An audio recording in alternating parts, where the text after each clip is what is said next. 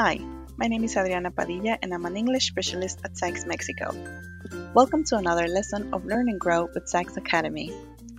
As a customer service representative, you must know how important it is to have a clear and uninterrupted interaction with your customer. So here are some tips to help you reach that goal. Number 1. Position your mouthpiece properly. It is extremely important that your mouthpiece or microphone is at the right position. It shouldn't be too far from your mouth or too close. It should be at the right distance so that your customer can hear you well, but far enough that your breathing is not a constant sound on the customer's ear. Number 2. Stay hydrated. Your job is to talk to customers all day long. It is only logical that you take care of that vital part of your body, your throat.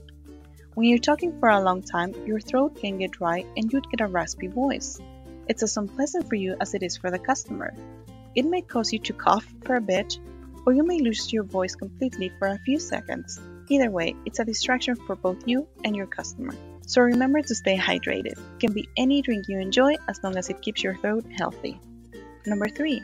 Smile when you speak. It may sound like an odd request because, after all, customers can't see you. But you may be surprised after you try it. Try saying a sentence like, How may I help you? In your regular tone of voice and then saying it with a smile. You will notice there's a big difference. It makes you sound more friendly and willing to help. Hearing a pleasant tone of voice will help make your customer more at ease. The first sentence you say during a call is the first impression the customer has of you, so let's make it a pleasant one. Number 4. Pronounce your words clearly and concisely. Enunciation is key to having clear communication. If you have to constantly repeat yourself, you may not be enunciating correctly. This will result in your customer feeling upset because communicating with you is difficult. A quick way to accomplish this is to sit up straight but comfortable.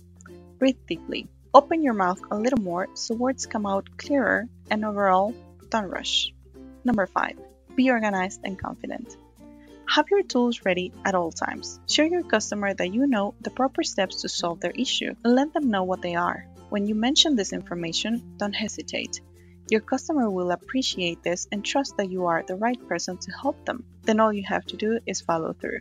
Remember to follow these steps on all of your calls and you will begin to see positive changes. If you have any other tips, please leave them in the comments below. Thank you for watching. See you next time.